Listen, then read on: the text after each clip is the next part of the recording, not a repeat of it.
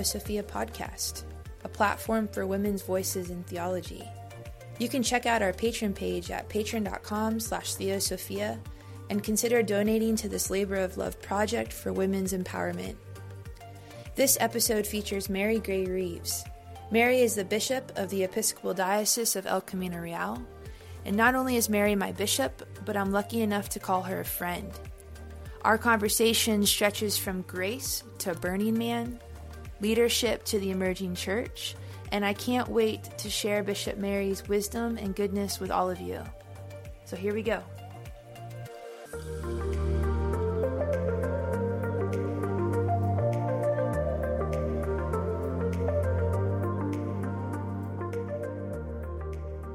Hi, Bishop Mary. Hi, Curator Kelsey.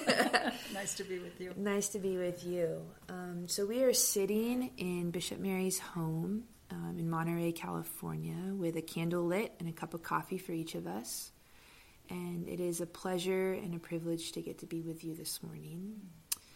And uh, last night I was sitting with a couple young women who are in their 20s and early 30s who look up to you in a number of ways. And we were talking about how, how I was going to have a chance to get to ask you a few questions for the, our podcast.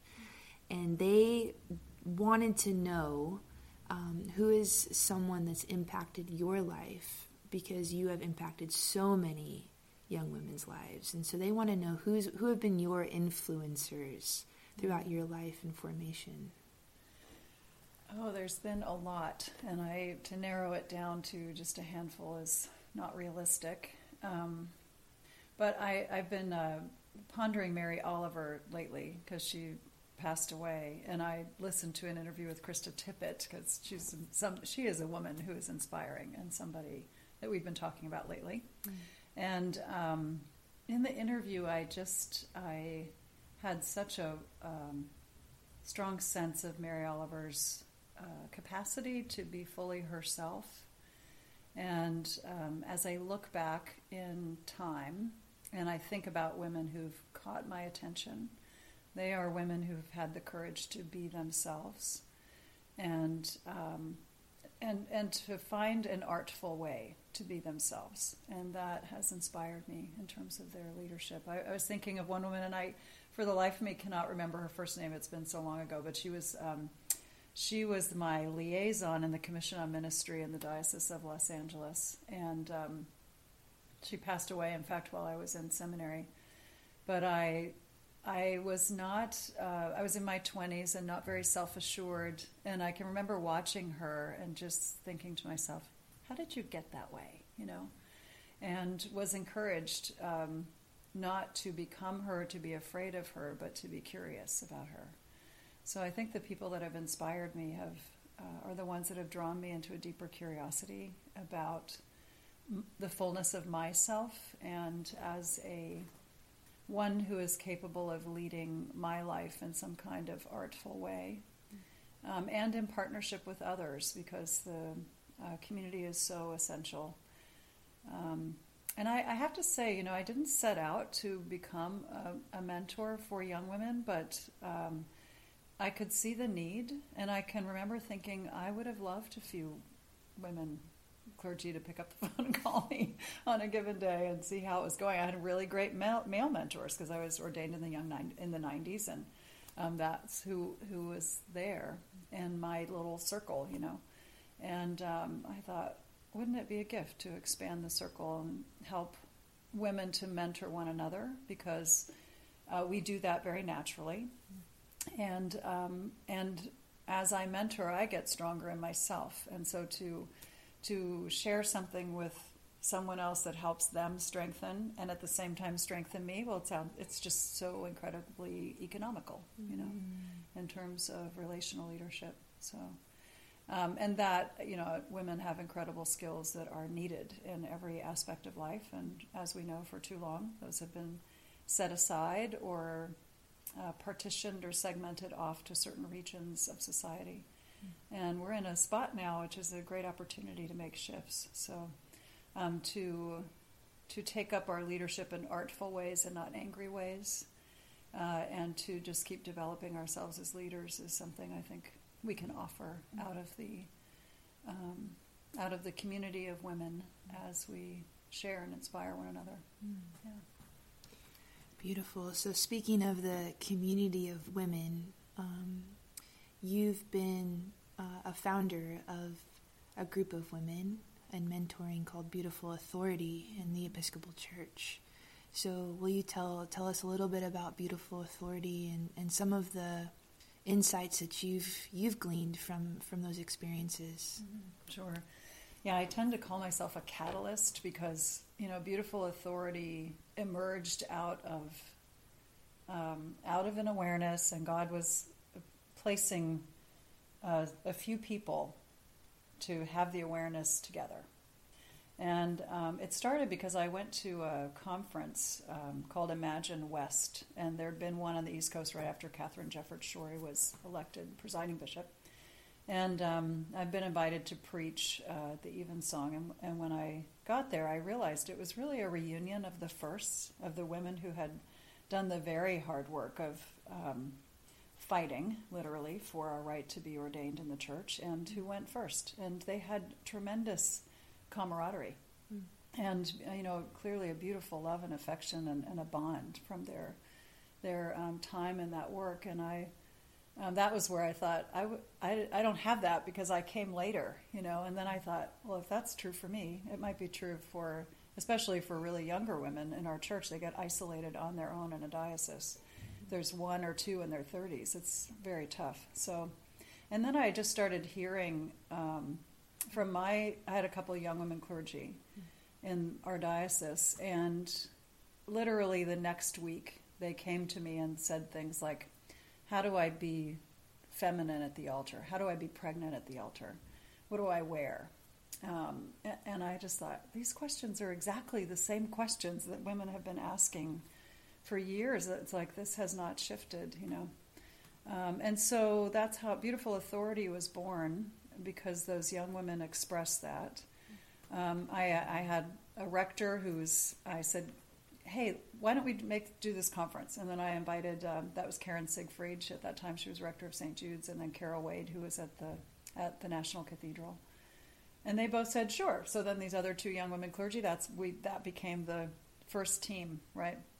And those first the first group of women were under 35, and were specifically targeted at that age group because I thought these are the ones we're going to lose these because the rate of um, young seminarians anyway that or young clergy that leave seminary they get discouraged and they leave. So we, I mean it's a massive just from a practical side and economical side it is wasteful you know not to nurture these folks in the way they need to be nurtured. So um, so beautiful authority began because there was a need and um, the only mandate when we leave a gathering is to say go mentor down. You know, find someone to walk alongside. And, and I hear back from women uh, all the time about their relationships that happen at Beautiful Authority. Um, have, you know, they're just so transforming and nurturing. So um, the name came about. People often ask, how did, where'd the name come from? And um, the name came because we felt like what we were really trying to encourage was um, how do we not try to mimic um, the, the quote unquote male model of authority? And how do we live into our own authentic um, leadership style and authority and name it beautiful instead of less than or second or any of the ways that we often can think about ourselves and other people will think about ourselves, mm-hmm. you know, about us. And so that was why it was about naming something as good and um, godly and uh, that also that has power, and also taking the stewardship of that seriously. Um, that that's important to do. Um, I, I, just want to say too that I Beautiful Authority is a network. So I haven't led all the conferences. I don't. I hand off the um, the suggested um, schedule and topics, and most people follow it because it's very simple, it's easy to replicate. But I don't actually know how many conferences there have been because they they happen without my knowing. So there's a new leadership team now because it does need to be housed in a diocese um, for just practical reasons. Um, so Susan Goff in Virginia and um, Augusta Anderson in Western North Carolina are the the leaders now of that, just to coordinate it really. But again, it's a network. There's nothing authorized about it, which makes it more beautiful, I think. So. Um, that's wonderful, and and what I hear in that also is is a harnessing and a reclaiming of of power, and and you as bishop in an institutional hierarchical church probably have spent a lot of time um, thinking about power dynamics and how power um, can be stewarded in a way that's beautiful and it's life giving and liberating and loving, um, which is part of the Jesus movement, right? Yeah. So, so with beautiful authority in mind, and as a woman yourself, um, what is the intersection of, of women and power? Um, and and I know that you and I have talked a lot about Miriam recently. Mm-hmm. So, and sort of maybe how Miriam might tie in as an, a biblical image yeah. to what that might look like. Yeah. yeah. I think, um, just to preface uh, what I'll say, but I, I, think it's important not to say this is female authority and this is male authority. I think that we're in, we're in an incredible time where everybody's thinking about their leadership style.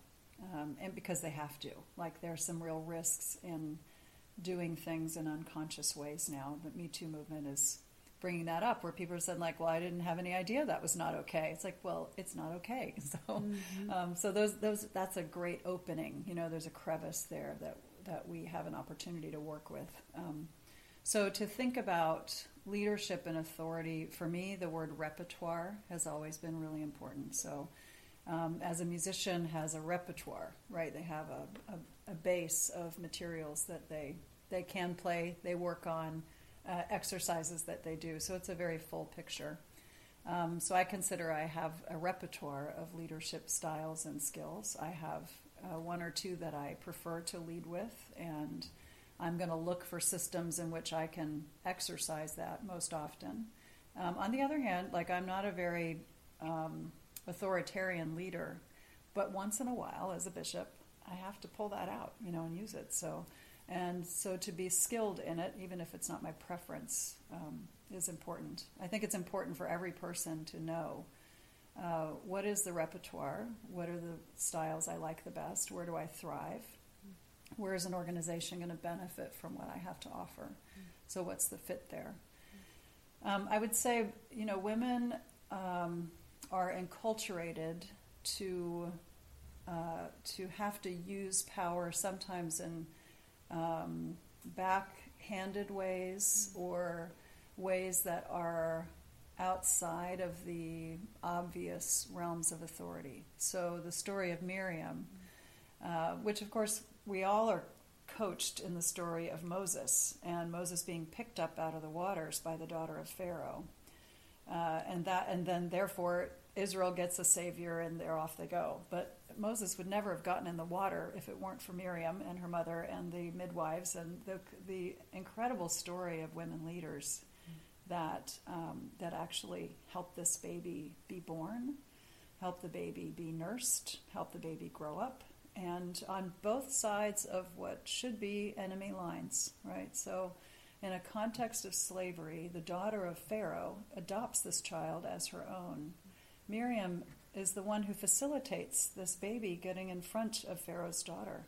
I mean, the, um, uh, what's the word I want? The um, subversion in the text is just fascinating to watch. And um, of both the midwives of Pharaoh's daughter, I mean, she's really rejecting her father's values. Uh, Miriam, who's like, this is my partner. She's my enemy and she's my partner. Mm in helping my brother live.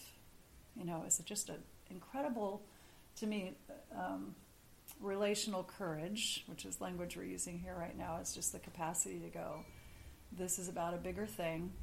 Uh, she was probably, you know, maybe she was 10, 12. She was a child, you know, and Pharaoh's daughter too. It's really quite incredible to look at that story and the, the community of women and of girls at work together in the story of salvation is just profound. Mm. So, mm. and I, I like to think of that as I, you know, beautiful authority in some ways is subversive, right? Nobody's paying really much attention.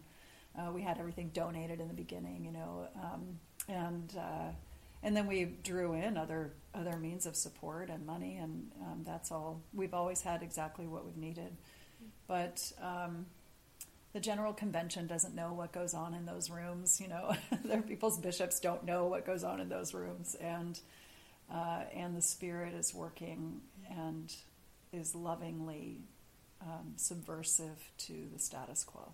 Mm. Beautiful, powerful.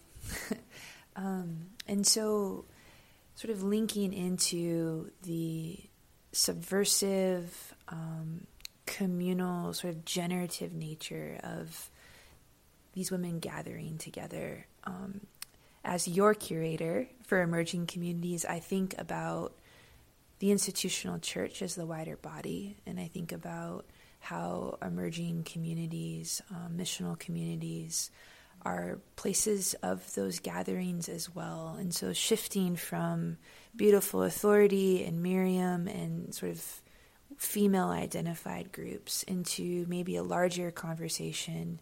Um, you know, you, you wrote this book with, with Michael Perham, who is a, a Bishop of Gloucester, who has since passed on, mm-hmm. um, Hospitality of God and Emerging Worship for a Missional Church. And you guys really sort of looked at what does it mean for these smaller gatherings of, of doing church um, amid a larger tradition and institutional identity, which kind of sounds Miriam esque, right? Is sort of how do we gather in a subversive way that's that's life giving, but also honoring of, of, sort of the grander narrative. And so, I'm wondering from your position as as bishop and, and me as your curator, um, sort of what you see as the mutual invitation between the larger narrative of institutional church and then these smaller, um, some could say threatening communities that are starting to, to pop up. Um, so yeah, what do you what do you think about all that? yeah. um, I think yes. Um, I think uh, that it takes all the pieces. So uh, one of the one of the realities of institutional church is that um, if we rely too much on the institution, it makes us lazy Christians, right? Because Christians, it's it's good to have we have a kingdom perspective, but then there's the mustard seed, you know. So there's the big picture, and then there's this little local picture, and um, one can't be without the other. Um, and we are in a season of pruning of the institution. So, and pruning is um, it's an art form. We live in a wine country here, and uh, pruning is an absolutely uh, critical task in the production of food and wine. Um, pruners think two years out, so they're thinking always in a much bigger harvest, even as they cut in this moment, you know. And I think it's important for us as the institutional church to uh, be humbled to that pruning. Nobody, nobody likes it in, when they're being the one cut, um, or their thing that they love is being cut. But we must remember that more fruit is coming. That's the intent of pruning, and it will happen. We trust that mm. um, in our Christian life. Um, the needs of younger generations are not what the needs have been of previous generations, and that is sometimes painful for people to accept. Um, possibly they need to forgive younger generations for not needing what they needed. Mm. And the youngers need to forgive the elders for um, for making happen what they made happen because they needed it, you know. Uh, and in the sense, they should be inspired by that to say, well, we need to create, we need to create um, spiritual networks and systems that nurture us and the communities and the world we envision, you know, um, which is going to be different. I mean, a care for the creation, for example, is much more sensitive for younger people than it is for um, people who are on their way out, you know. Uh, and I don't mean that in any kind of negative way, but the you know let's let's make plastic because it makes sense not really understanding the implications of that or choosing to consider those implications is is not going to happen in the younger generation they just they get what's at stake in a way you know that's just different an insight that's different So, again, letting smaller groups form, which um, are more network oriented. Um, they are harder to build, they are harder to track. Um, they will probably die faster and be reborn faster. And getting a sense of that rhythm is hard for the institution, and to trust that rhythm is hard for the institution. Um, but I think it's the spiritual discipline of the institution right now is to learn how to um, to look for signs of things being born and things of dying um, that are of a different genus. You know, it's a different plant um, than the one we've been planting before. So we've got to learn some things about it. You know, how does it work? How do we gather? Um, ask some some different questions. Sort of look at the strength of the of those women I was talking about that um, that um, helped me know my own insecurity. Didn't necessarily intimidate me, but made me more curious. Right. So for us as a church, if we're looking at things that we can see spiritual strength happening in ways that are different um, than they than what we have known before, to say what what what do I need to be learning from that? Not an not that I'm intimidated because I don't know how to do it, but how do I increase my curiosity and wonder at what God is doing mm-hmm. in, in that place? Mm-hmm. I'm not sure that gets to the point, but mm-hmm. um, you can pick it up from there.